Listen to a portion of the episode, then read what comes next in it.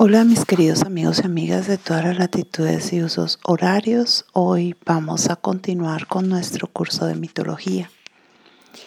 Esta vez nos vamos a dedicar a una de las diosas más importantes e interesantes de toda la mitología griega, Demeter.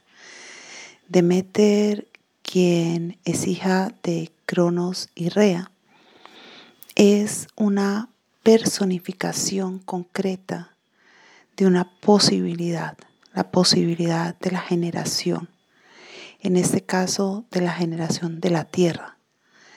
Demeter va a ser la manifestación más tangible de la gran diosa, esa diosa de la vida y de la resurrección, de la trascendencia, del triunfo sobre la muerte. Demeter es, como todos los dioses olímpicos, una forma racionalizada de una realidad desbordante. Y de acuerdo con el mito, esta diosa es la encargada de traer vida, luz, calor, generación a la Tierra. Es también la responsable por los cambios climáticos que conocemos como estaciones.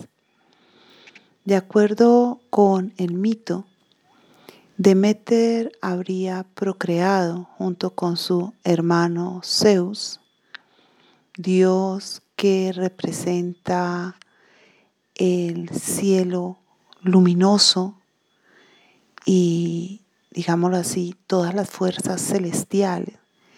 Manifiesta específicamente en la energía del rayo, en el estruendo del trueno, en la luz brillante y cegadora del relámpago, a Perséfone.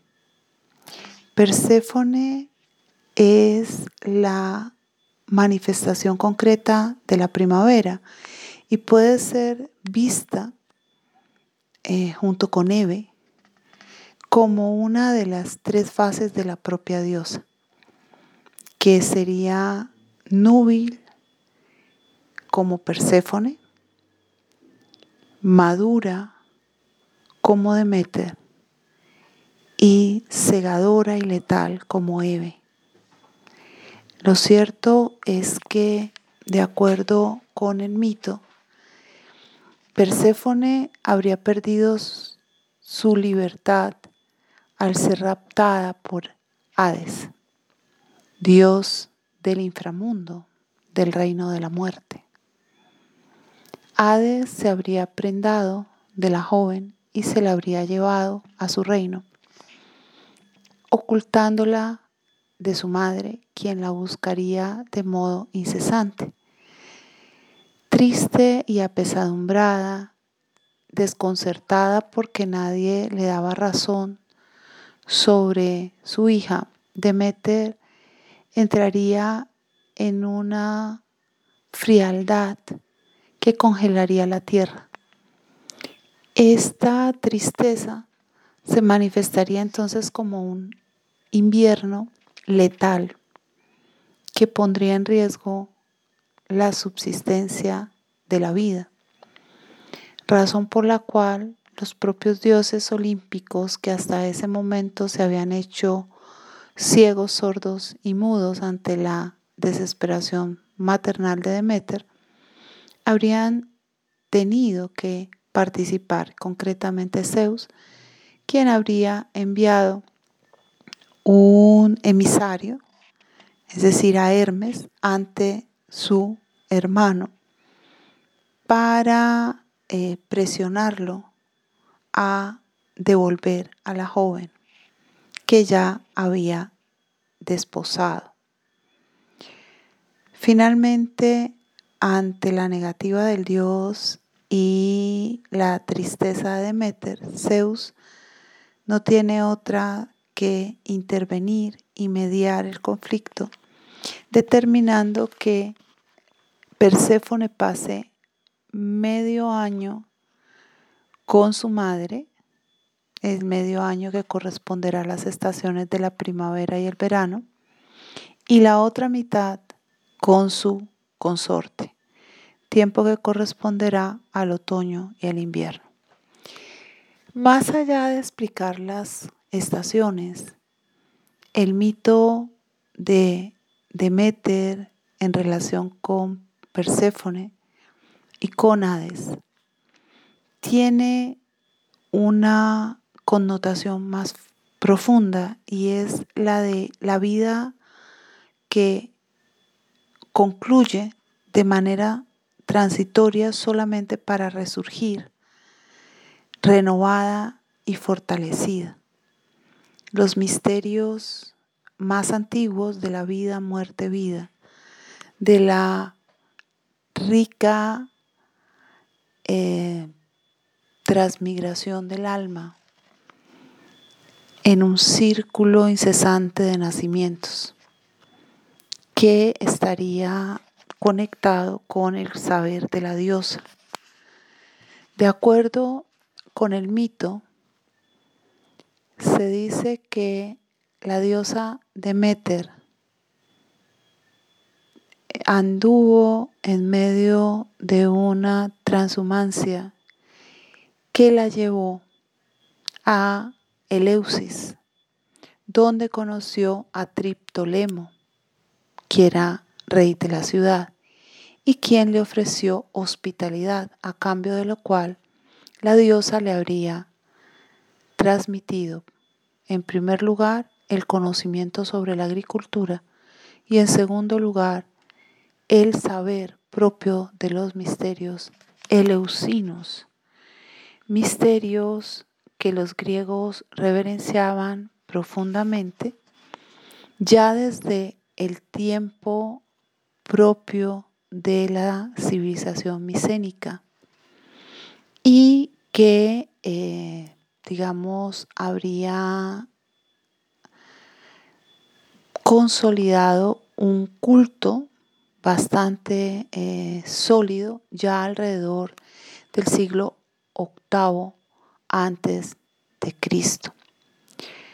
¿En qué consistían los misterios? Es muy difícil saber porque eran mantenidos en un secreto críptico que mm, implicaba la muerte de aquel que lo revelara. El sacerdote era llamado hierofante, que quiere decir el que hace vivir lo sagrado, el que hace manifestarse lo sagrado. A los misterios solo podían eh, acudir los iniciados. Y era justamente este hierofante el que transmitía la hiera, el saber.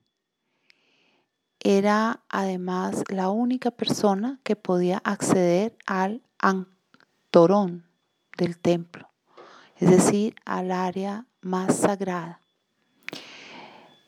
En Eleusis, en la llanura de Triacio, Pedio, encontramos no solo los restos del templo de la diosa que fue destruido por los persas en el 480 a.C., sino también el templo de Hades, también conocido como de Plutón, un espacio al que solo podían acceder los sacerdotes que estaban iniciados en los misterios.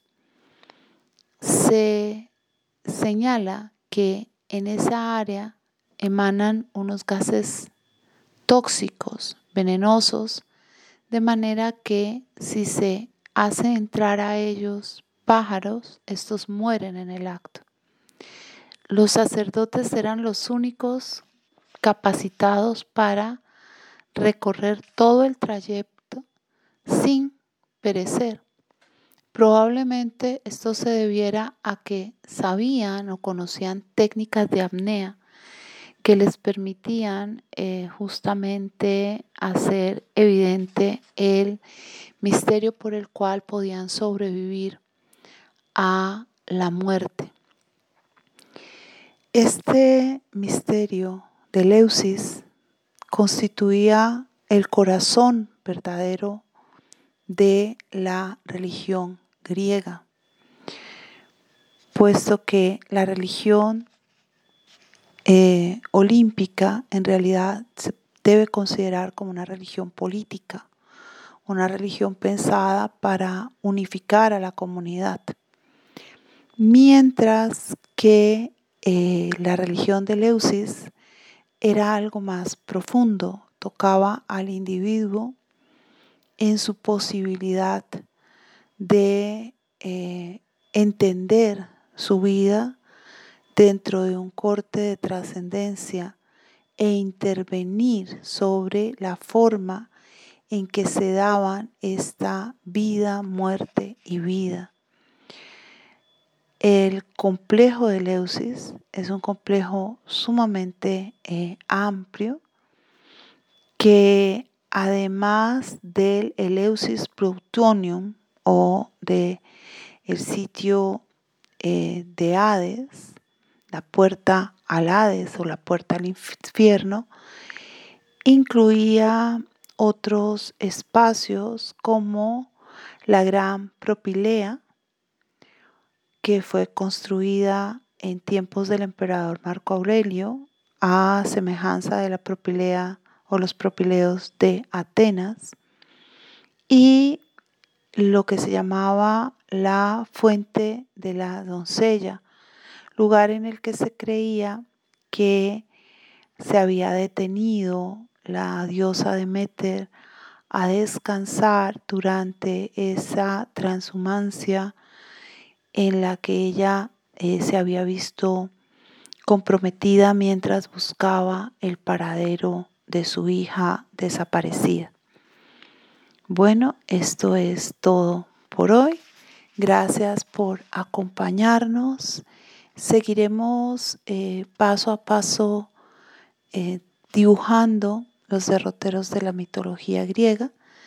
Y antes de despedirme quiero anotar que eh, el nombre romano de Demeter es Ceres y que también se la va a reverenciar como diosa de las cosechas, especialmente como diosa de los cereales. También es bueno señalar que la ciudad griega de Elefsina se encuentra a 20 kilómetros al oeste de Atenas y que es allí donde podemos encontrar los restos del complejo de templos eh, y lugares sagrados donde se celebraban los famosos misterios eleusinos. Nos escuchamos.